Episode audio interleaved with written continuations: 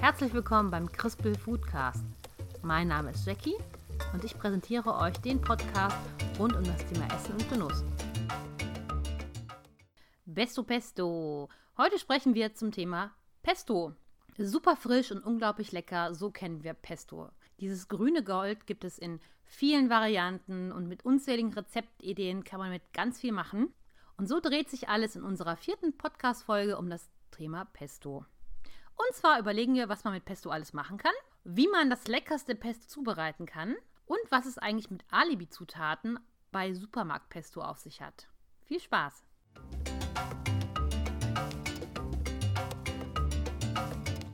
Frische Kräuter, Olivenöl, Pinienkerne, Parmesan, diese ganzen tollen Aromen verbinden sich dann zu einer schönen Pesto, zu einer Pesto-Paste.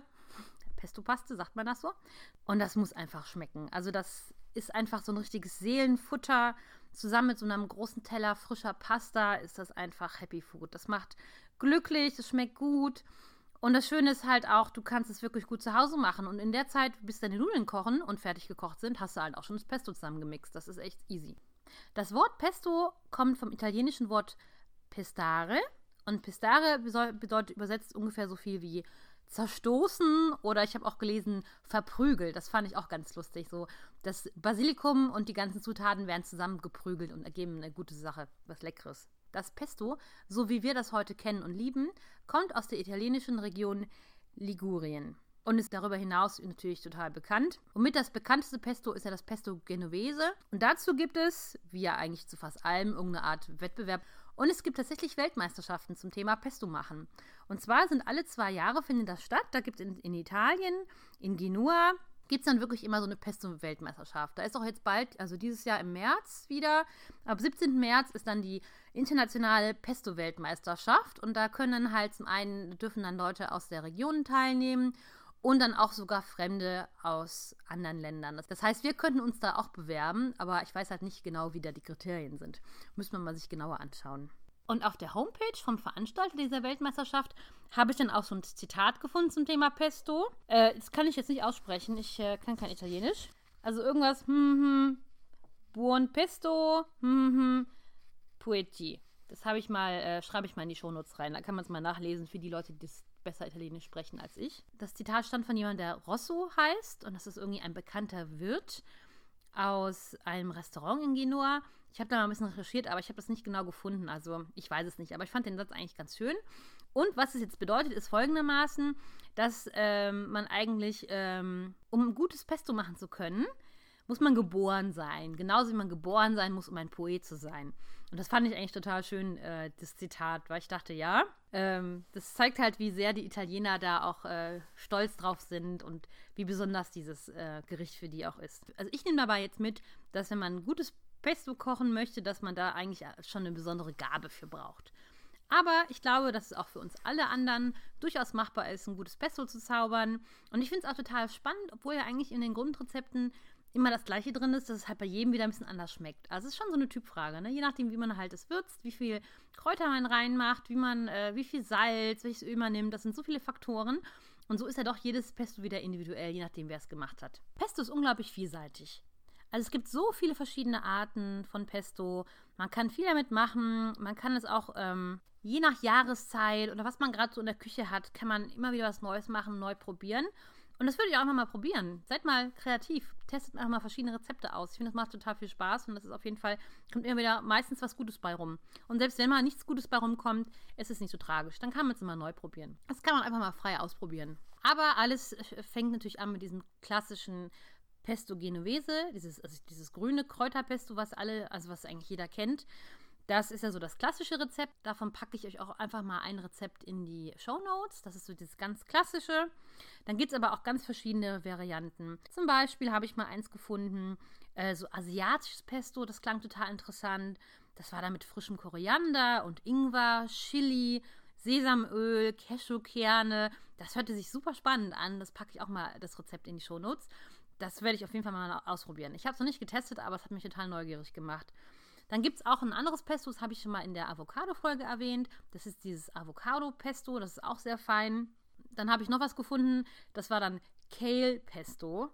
naja, also Kale oder Grünkohl zu Deutsch, was ja total in ist bei allen Hipstern und allen Leuten, die Superfood essen und ewig leben werden, weil das so super geil ist. Ich habe keine Ahnung. Äh, ja, auf jeden Fall, die essen dann Kale Pesto. Und ich bin da ein bisschen ähm, skeptisch. Also ich würde Grünkohl halt doch meistens dann eher kochen. Und äh, naja, man kann ja das Kale Pesto auch den Hipstern überlassen oder den Leuten, die es sehr gut mit der Gesundheit meinen. Ja, dann haben wir ja, also Pesto an sich ist sehr vielseitig. Du kannst halt auch verschiedene Kräuter verwenden. Wenn wir halt überlegen, Klassiker ist ja Basilikum. Basilikum in den Töpfchen im Supermarkt gibt es das oder manche haben es vielleicht sogar im Garten. Ähm, wenn man halt jetzt kein Basilikum hat, kann man auch super gut Petersilie nehmen oder Bärlauch. Rucola-Pesto ist auch eine Alternative. Das haben wir mal ausprobiert und da muss ich sagen, ein bisschen aufpassen mit dem Rucola, je nachdem, welche Menge man nimmt und wie der so schmeckt. Rucola ist ja manchmal ein bisschen scharf oder bitter und wir haben halt einfach mal volles Pfund äh, beim, beim Rucola-Pesto machen, schön Rucola reingegeben und das war dann richtig bitter. Also da muss man ein bisschen aufpassen, je nachdem, welche Zutaten man so verwendet, wie es dann harmonisiert. Aber grundsätzlich ist es halt eine Möglichkeit. Eine andere Idee ist halt auch für den Winter. Gerade wenn man halt äh, auf die Jahreszeiten immer achtet und halt saisonal einkaufen möchte, dann kann man im Winter auch zum Beispiel mal ein Feldsalatpesto machen. Das finde ich eine super Idee, weil ähm, Feldsalat gibt es ja im, im, Winter sehr gut zu kaufen. Und man kann dann einfach mal ein bisschen rumexperimentieren und dann Feldsalat nehmen und dann halt einfach im Sommer wieder Basilikum verwenden. Das ist ja auch eine gute Möglichkeit. Oder was man auch machen kann im Winter, wäre zum Beispiel äh, Pesto Rosso. Dann nimmt man halt ähm, getrocknete Tomaten. Das ist ja auch weit verbreitet. Die getrockneten Tomaten gibt es eigentlich auch immer. Ne, die sind ja getrocknet und haltbar gemacht. Das ist eigentlich auch eine gute Möglichkeit, wenn man da im Winter auch Pesto machen möchte. Und was ich total interessant fand, war auch zum Beispiel, wenn man Minze oder Zitronenmelisse verwendet, dann kann man auch ein süßes Pesto herstellen. Das habe ich auch mal in die Shownotes gepackt, ein paar Rezepte. Finde ich super interessant, gerade wenn man halt ein schönes Dessert gemacht hat und sagt, hey, ich möchte da jetzt noch ein süßes Pesto zu machen. Und beim Pesto ist immer das Schöne, dieses, äh, die verschiedenen Aromen. Und du hast es halt so dieses äh, weiche, samtige und auch ein bisschen was Knackiges, so durch die Nüsse, die da drin sind. Und das gerade bei einer süßen Nachspeise könnte ich mir super gut vorstellen, dass das mal richtig ein Dessert veredeln kann. Neben den verschiedenen Kräutern, die man einsetzen kann, gibt es natürlich auch die Möglichkeit, mit Nüssen und Samen zu experimentieren. Also Pinienkerne sind ja Samen, wie ich jetzt gelernt habe in meiner Recherche. Aber man muss jetzt nicht immer Pinienkerne nehmen. Pinienkerne sind ja auch nicht immer verfügbar oder manchmal sind sie auch schnell ranzig, je nachdem, wie lange sie halt so gelagert haben.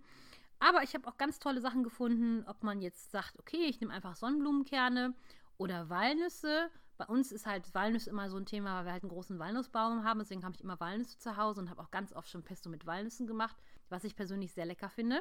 Was auch denkbar ist, ist zum Beispiel Mandeln. Viele Leute essen ja eh gerne Mandeln für all, aus allen möglichen Gründen. Mandeln kann man auch super nehmen. Oder Pistazien finde ich auch sehr interessant von der Geschmackskomponente. Da muss man halt mal gucken, welches Rezept man da nimmt und wie man sich so ein bisschen das durchprobiert. Aber das ist auf jeden Fall wieder mal ein ganz spannender Ansatz, dass man das wieder ein bisschen aufpeppt und was Neues ausprobiert. Und dann ist halt auch die Frage, wozu passt denn eigentlich Pesto? Und Pesto passt halt auch zu total, total vielen Sachen. Das ist halt auch super. So ein richtiges Allround-Talent.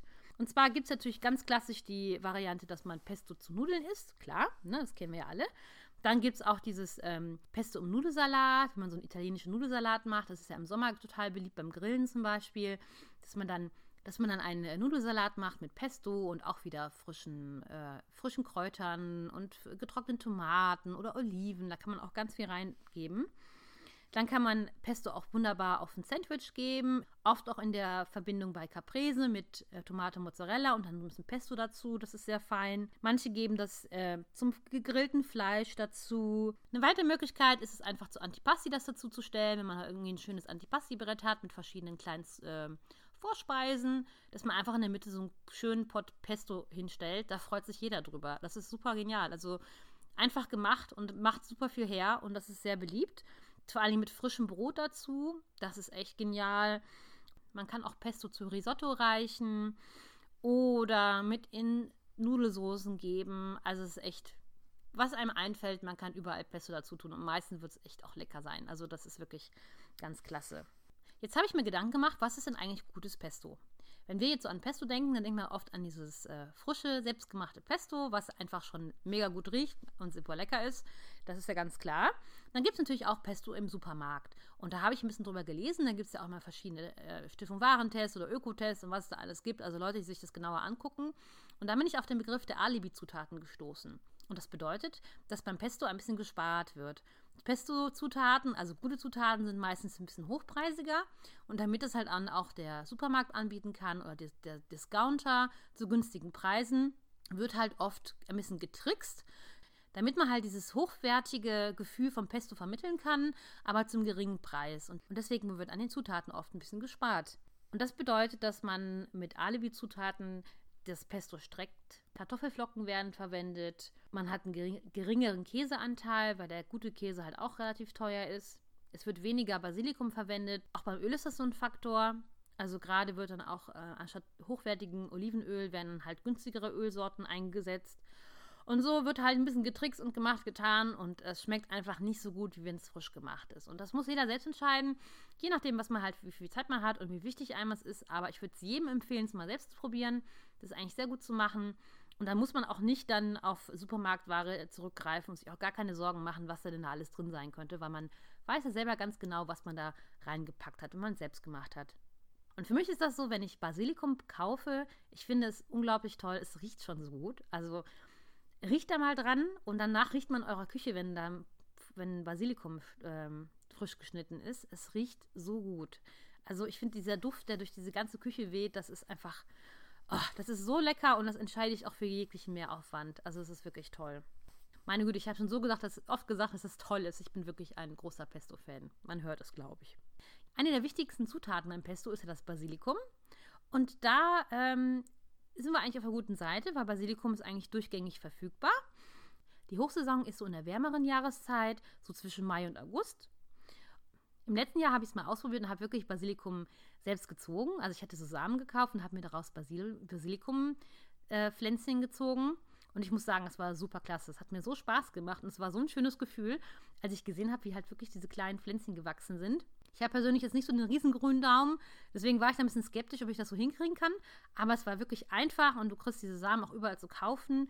Und deswegen kann ich nur den Aufruf machen, kauft euch mal so ein Tütchen Samen und probiert es mal aus. Ähm, ich habe gelesen, dass man das am besten so im April aussehen kann, auf der Fensterbank und dann im Sommer werden die äh, frischen kleinen Pflänzchen dann auch äh, in, äh, können raus auf den Balkon oder den Garten.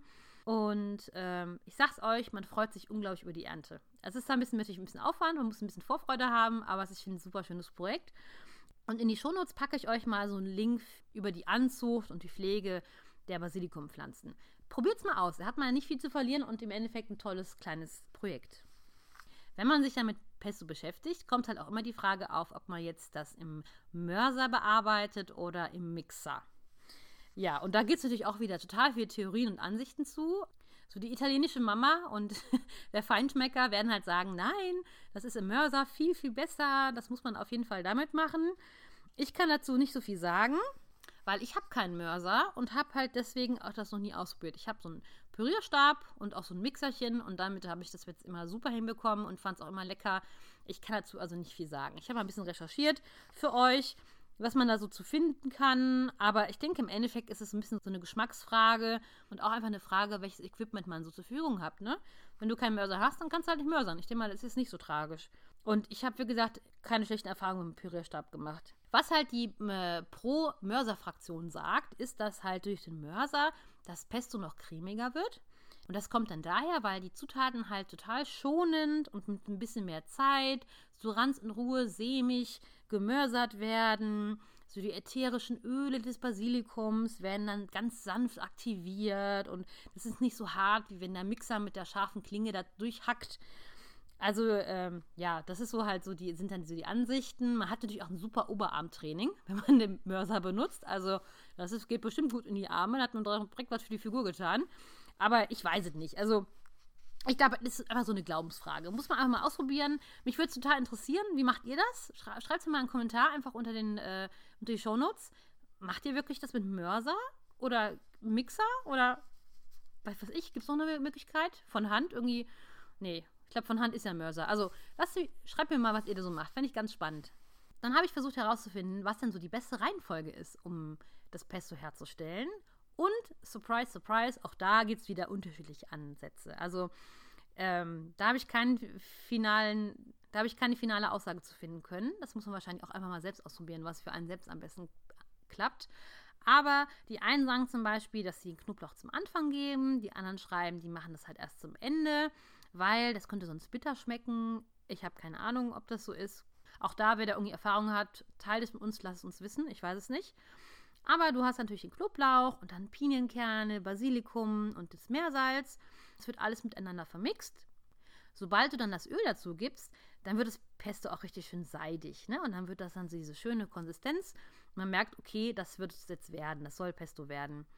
Und am Ende gibt man dann, also das habe ich relativ häufig gelesen, dass man den Käse erst am Ende hinzugibt. Ne? Also am Ende gibst du halt Parmesan oder einen anderen Hartkäse dazu. Und dadurch kriegst du halt dann diese, diese spezielle Konsistenz vom Pesto. Und es ist dann so ein bisschen so ein leichter Biss, so ein ganz klein, so ein Hauch von Biss, den man noch hat. Das, ähm, das ist dann halt, wenn man das am Ende dazu gibt. Aber auch da, ne, probiert es einfach mal aus. Hat jeder seine eigene Methode. So, jetzt, jetzt habe ich mich, äh, mir ein Rezept ausgesucht, habe ähm, vielleicht sogar Basilikum selbst gepflanzt, wer weiß. Habe auf jeden Fall alles vorbereitet und gehackelt, auf welche Art auch immer. Habe dann meine, meine, äh, meine schöne Pesto-Paste. Freue mich darüber, frage mich vielleicht, wie ich das aufbewahren kann. Also bei uns ist es so, dass es, diese Aufbewahrung ist gar kein großes Thema, weil es einfach so lecker ist und wir es einfach direkt wegputzen. Also da muss ich noch nie mehr groß Gedanken machen, ha, wie hebe ich das jetzt auf? Aber wer weiß, vielleicht in der Hochsaison, wenn man ganz viel, auch vielleicht Basilikum im Garten hat und dann das äh, mehr gemacht hat, als, als man sofort essen kann, da gibt es ja auch Ideen, wie man das gut äh, aufbewahren kann. Und da ist halt ein wichtiger Tipp, dass man da halt schnell arbeitet oder das schnell verarbeitet, weil der Feind von unserem schönen grünen Pesto ist so ein bisschen der Sauerstoff. Das bedeutet, wenn der geschnittene Basilikum auf Sauerstoff trifft, dann gibt es eine chemische Reaktion. Und diese Oxidation sorgt halt dafür, dass das Pesto braun werden kann. Das ist dann natürlich noch genießbar und alles ist gut, aber es sieht halt nicht mehr so schön grün aus. Und da habe ich halt auch mal geguckt, was man da so machen kann. Äh, ein ein, Lösung, ein Lösungsvorschlag war, dass man ähm, den Basilikum blanchiert, also kurz heiß kocht, danach im Eiswasser abkühlen lässt und dadurch soll das halt auf jeden Fall grün bleiben. Ich habe da auch so eine Anleitung gefunden und packe euch den Link mal in die Show Notes. Aber ich habe mich halt gefragt, das ist ja mega aufwendig jetzt, wenn man die ganz, wenn man diese kleinen Blättchen vorher ähm, dann ja blanchiert und erstmal ins Wasser reinpackt und wieder rausfischt und so. Und ich habe mich halt auch gefragt, ob das nicht so ein bisschen schwierig ist mit den Aromen, dass dann vielleicht die Hälfte der Aromen im Wasser bleibt. Ich habe keine Ahnung. Also wie gesagt, ich habe es noch nicht getestet, aber ist halt eine Möglichkeit. Und ähm, ich finde es halt relativ aufwendig. Aber so eine andere Idee, und das habe ich selber auch schon mal getestet, das hat sehr gut funktioniert, ist, ist einfach, dass du das Pesto in so ein Glasgefäß reintust und dann einfach eine dünne Schicht Öl drüber ziehst. Das Öl schließt das dann luftig ab und du hast halt keine Verfärbung und es ist ein bisschen abgeriegelt, auch vor Keimen und von der äußeren Welt. Wenn ich dann mein schönes Pesto fertig habe und es noch ein bisschen aufheben möchte, dann kommt auch die Frage der Haltbarkeit. Und das ist halt auch schwierig zu sagen. Also die Haltbarkeit ist je nach Zutaten unterschiedlich. Je nachdem, was ich da rein tue, ist natürlich die Haltbarkeit wieder anders. Ne? Deswegen kann ich da jetzt keinen pauschalen Satz dazu geben. Aber grundsätzlich hält das eigentlich sehr gut und sehr lange. Du kannst es eigentlich mehrere Wochen im Kühlschrank aufbewahren. Und eine andere Möglichkeit ist sogar, das zu, einzufrieren. Ja, und jetzt haben wir schon so viel über Pesto nachgedacht. Ich habe schon ein bisschen Hunger. das ist auf jeden Fall äh, ein schönes Thema. Und dann habe ich mal für euch zusammengestellt, so die besten Tipps. Ich habe wirklich alles geguckt und gelesen und gemacht und gefragt. Und so die Top-Tipps, die äh, wichtig sind für ein gutes Pesto, habe ich euch mal zusammengestellt. Und zwar geht es ja grundsätzlich darum, dass man halt einfach diese ganzen tollen Aromen, die in den Zutaten sind, rauskitzelt und ins Pesto reinkriegt. Und dazu gibt es Folgendes zu beachten. Also der erste Tipp ist, dass man allgemein auf gute Zutaten achtet. Ne? Pesto ist so ein richtig ehrliches Gericht.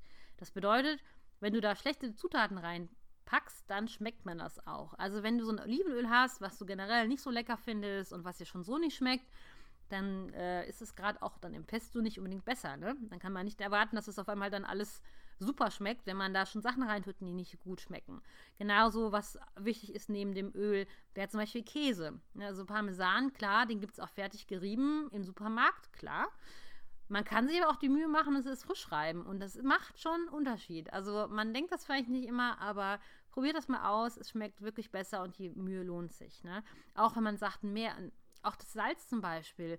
Kauft euch mal so ein gutes Meersalz. Das ist auch super lecker und man schmeckt das schon. Also hier bei den Zutaten, ich denke mal, äh, wenn man da so ein bisschen drauf achtet, was man da so reintut, dann hat man auch noch ein noch besseres Ergebnis. Dann ein weiterer Bestandteil, die Nüsse oder Samen, jetzt zum Beispiel Pinienkerne. Das schmeckt einfach nochmal viel besser, wenn du das vorher röstest. Nimm dir einfach eine Pfanne, ähm, röstest es ohne Fett an.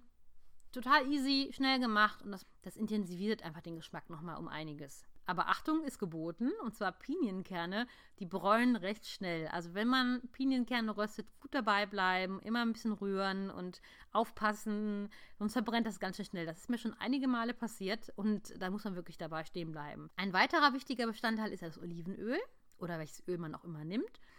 Ähm, da muss man auch beim Olivenöl darauf achten. Olivenöl hat ja auch einen gewissen Eigengeschmack. Ne, es gibt Olivenöl, was sehr fruchtig schmeckt oder etwas herber oder auch ein bisschen bitterer. Und deswegen gilt, dass das Olivenöl nicht zu herb oder zu bitter sein sollte. Und am besten verwendest du einfach schönes extra Vergine Olivenöl, was du auch so gerne magst. Und dann bist du da auch schon mal auf der sicheren Seite. Von einem, von einem anderen Tipp, von dem ich gehört habe, ist, dass man die Zutaten vor dem Mixen kühlt. Insbesondere halt das Öl und die Pinienkerne. Das soll halt dafür sorgen, dass das noch, ähm, noch mal besser schmeckt, wenn das alles kühl ist. Wenn man jetzt nicht mit Mörser arbeitet, sondern mit einem Mixer, da gilt es, dass man beim Pürieren auch mal Pausen macht. Und nicht, wenn man gerade eine größere Menge hat, wirklich in Intervallen in, mit kleinen Päuschen dazwischen das püriert. Weil durch das Pürieren entsteht halt auch eine gewisse Hitze.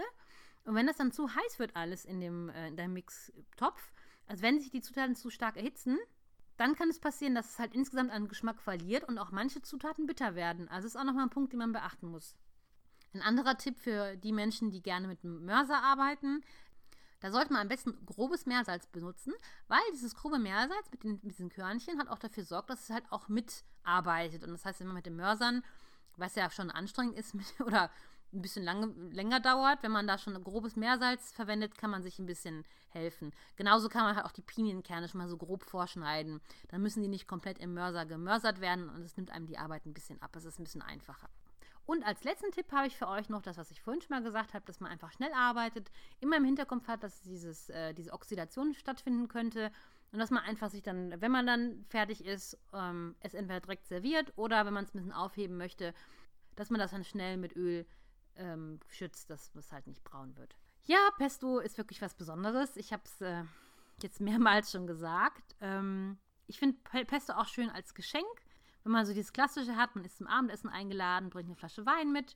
Vielleicht will man ja auch einfach mal anstatt, anstatt Wein oder zum Wein einfach mal so, eine, ähm, so ein Töpfchen frisch gemachtes Pesto mitbringen. Das macht auf jeden Fall Eindruck und die Leute freuen sich immer.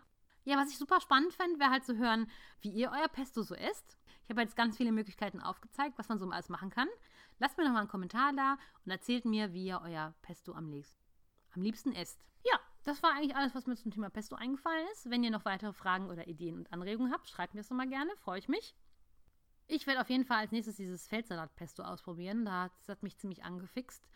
Und ähm, überlege auch, ob ich mir einen Mörser zulege. Aber wie gesagt, ich bin mir noch nicht sicher, ob es wirklich die Arbeit sich lohnt.